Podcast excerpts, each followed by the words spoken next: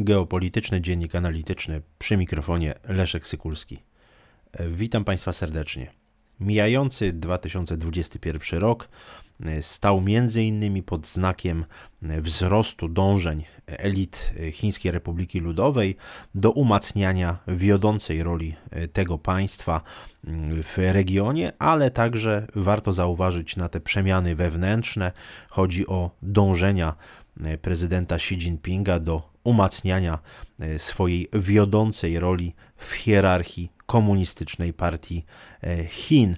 E, niewątpliwie osobowość Xi Jinpinga już odcisnęła swoje istotne piętno na chińskiej polityce, a zakończone w tym roku szóste plenum KC Komunistycznej Partii Chin, no, pokazuje, że rzeczywiście mm, Xi Jinping ma dzisiaj pozycję absolutnego e, lidera mm, i e, no, można powiedzieć osoby, która wytycza wizję nie tylko w polityce wewnętrznej, ale także w polityce międzynarodowej. Jeśli chodzi o ten, drugą, ten drugi obszar, to widać tutaj dynamikę rozwoju procesów geopolitycznych w całym regionie Indo-Pacyfiku podczas wspomnianego przeze mnie tego szóstego plenum KC Komunistycznej Partii Chin, które obradowało na początku listopada tego roku, widać było bardzo wyraźnie te ambitne plany rozwoju Chin y, pod przywództwem właśnie Xi Jinpinga. Mm, no, z jednej strony pięcioletni plan rozwoju gospodarczego na lata 2021-2025, ale z drugiej y, także taka cezura 2035 roku, gdzie według wizji prezydenta Xi, sekretarza generalnego Komunistycznej Partii y, Chin, ma być stworzone cytuję, wielkie nowoczesne państwo socjalistyczne. E, ma być e, podniesiony PKB Chin, ma być e, szereg czynników takich, powiedzielibyśmy, rozwojotwórczych, wdrożonych, oczywiście przede wszystkim jeśli chodzi o kwestie technologiczne, ale także jeśli chodzi o system zarządzania państwem. Jednym z założeń nowego planu, planu pięcioletniego ma być samowystarczalność i tak zwana strategia podwójnego obiegu. Strategia ta przewiduje z jednej strony otwartość na e, inwestycje zagraniczne, natomiast zakłada także jednoczesną budowę systemu gospodarczego o wiele mniej uzależnionego od świata zewnętrznego niż było to e, do tej pory. Ma to oczywiście związek także z nowym, z, no, z kształtującym się nowym systemem globalizacji. To dążenie do kształtowania nowego krajobrazu geopolitycznego w regionie Indo-Pacyfiku było szczególnie widoczne w mijającym roku w postawie Pekinu, jeśli chodzi o spór graniczny z Indiami. Po wielu rundach rozmów między Chinami i Indiami no, nie udało się mm, wycofać wojsk wzdłuż linii rzeczywistej kontroli we wschodnim Ladaku. Ten cel nie został osiągnięty mimo 13 rundy rozmów granicznych, która odbyła się 10 października tego roku. Przedstawiciele Indii zresztą bardzo mocno eksponowali e, rozwiązanie tych bieżących problemów wzdłuż granicy w celu poprawy w ogóle relacji dwustronnych.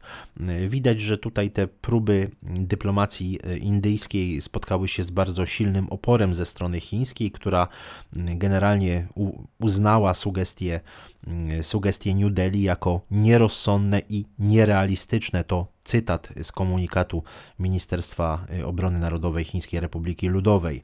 Y, prawdopodobnie wkrótce odbędzie się 14 runda rozmów na szczeblu dowódców y, korpusów w sprawie wycofania wojsk z, nad rzeki Galwan.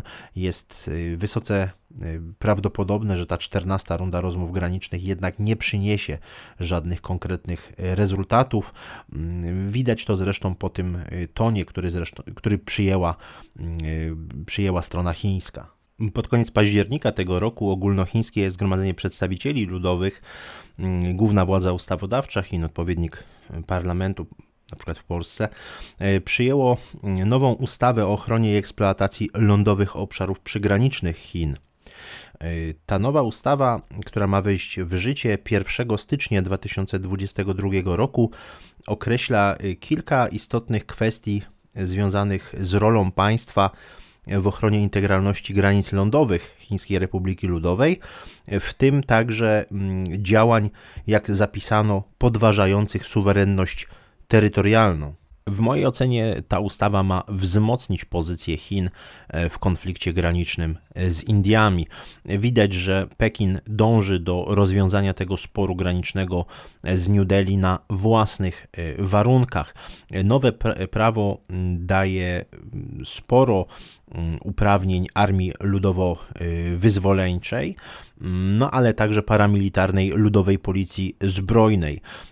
Tutaj widać, że te dwa organy państwa chińskiego mają być odpowiedzialne za przeciwstawianie się zbrojnej inwazji i reagowanie na różnego rodzaju incydenty graniczne. Warto podkreślić, że Mm, obie te instytucje podlegają Centralnej Komisji Wojskowej, na czele której zasiada Xi Jinping. I to pokazuje, że jego pozycja zresztą bardzo mocno wzrosła w ciągu ostatnich lat i mm, kwestia sporu granicznego z, z Indiami to nie tylko ten wymiar geopolityczny czy geostrategiczny, ale także bardzo istotny czynnik mający na celu wzmocnienie mm, pozycji obecnego establishmentu chińskiego.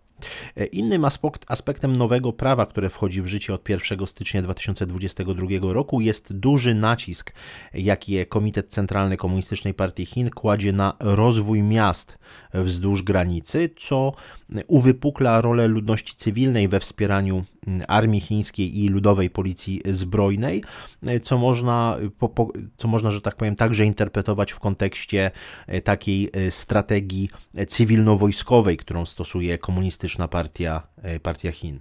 Pekin zresztą realizuje tę strategię Mm, synergii cywilno-wojskowej już od dłuższego czasu. Wiadomo, że wypłaca m.in. specjalne zasiłki e, obywatelom HRL, którzy mieszkają wzdłuż granicy chińsko-indyjskiej e, w Tybecie. No, stara się zapewnić sobie ich, e, ich lojalność. Widać, że władze w Pekinie kładą bardzo duży nacisk na rozwój i taką stabilność ekonomiczną wiosek po chińskiej stronie granicy, właśnie tutaj w tym, w tym, w tym regionie.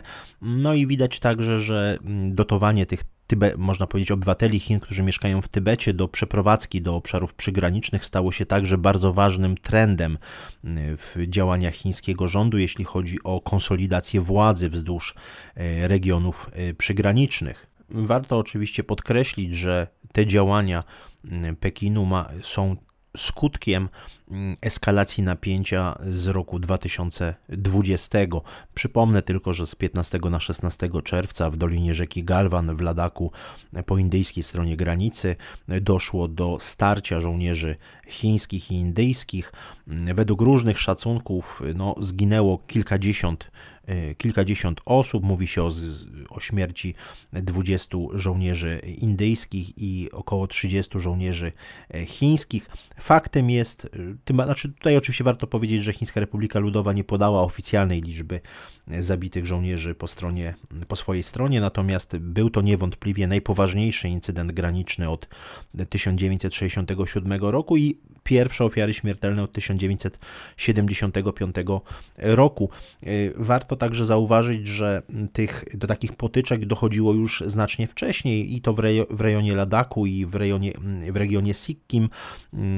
Można powiedzieć, że od wiosny 2020 roku dochodziło do takich mniejszych potyczek, natomiast sytuacja wydawała się stabilizować po, po rozmowach dowódców sił zbrojnych obu, obu państw, natomiast te oskarżenia o prowokacje, o przekraczania linii faktycznej kontroli, które rozgranicza oba państwa, już pojawiały się, pojawiały się znacznie, znacznie wcześniej. Zresztą ta linia stanowi element chińsko-indyjskiego sporu granicznego, który datuje się od czasu wojny między oboma państwami w 1962 roku. Chińska Republika Ludowa mm, także, co bardzo istotne, w mijającym roku testowała broń konwencjonalną na e, dużych wysokościach. Broń, która została zaprojektowana do ekstremalnych warunków, mm, właśnie jeśli chodzi o użycie na przykład na granicy z Indiami. W listopadzie tego roku dochodziło do właśnie takich, takich testów. Także w tym roku mieliśmy do czynienia ze wzmacnianiem infrastruktury granicznej, z modernizacją logistyki i, i także wykorzystywaniem nowoczesnych technologii do poprawy właśnie tej infrastruktury granicznej wzdłuż linii rzeczywistej kontroli. Co interesujące, działania Chin wywołały także zaniepokojenie w państwach y, trzecich. Niedawno zdjęcia satelitarne, mm, które zostały ujawnione, pokazują, że mm, wybudowano cztery nowe chińskie wioski, ale już na terytorium Butanu, wzdłuż y, w pobliżu płaskowyżu Doklam, bardzo istotnego skrzyżowania granicznego między Indiami, Chinami i, y, i Butanem. No, w odpowiedzi na działania chińskie na rozbudowę chińskich sił zbrojnych i te bardzo aktywne działania infrastrukturalne wzdłuż linii rzeczywistej kontroli, Indie również zwiększyły swoje zdolności obronne. No, między innymi warto wspomnieć o rozmieszczeniu w tym roku izraelskich dronów Heron, do, które są wykorzystywane do operacji mm, obserwacyjnych. One zostały dyslokowane przez siły zbrojne Indii we wschodnim, e, we wschodnim Ladaku. Były także w, w listopadzie tego roku przeprowadzone ćwiczenia ćwiczenia y, na tym obszarze właśnie z wykorzystaniem tych, y, tych dronów. W mojej ocenie w roku 2022 impas na pograniczu indyjsko-chińskim będzie trwał nadal.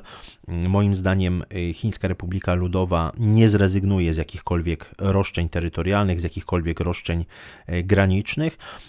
W mojej ocenie również drogi dyplomatyczne, kanały dyplomatyczne będą cały czas otwarte między oboma państwami, natomiast będą rozwijane potencjały wojskowe po obu stronach, jeśli chodzi przede wszystkim o mm, aspekty odstraszania.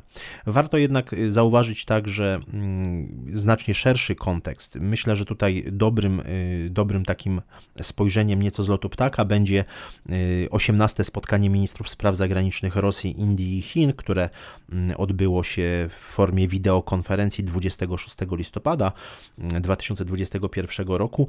To, co wtedy powiedział chiński minister minister spraw zagranicznych Wang Yi y, no, pokazuje, plastycznie pokazuje na stanowisko Chin, gdzie y, przede wszystkim bezpośrednio, tak pośrednio odniósł się do czterostronnej inicjatywy y, Indie, Australia, Japonia, Stany Zjednoczone, czyli Quad, gdzie tak naprawdę bardzo ostro skrytykował tego typu działania jako, jako taką strategię małych kręgów realizowanych przez Stany Zjednoczone i widać, że ta rozgrywka ta potyczka graniczna e, chińsko-indyjska ma znacznie szerszy kontekst geostrategiczny. Widać, że Pekin będzie starał się naciskać na, na Indie, aby osłabiły swoje e, więzy ze Stanami Zjednoczonymi, aby nie angażowały się właśnie w taką e, strategię małych kręgów, o jakiej mówił Wang Yi. Dziękuję Państwu za uwagę.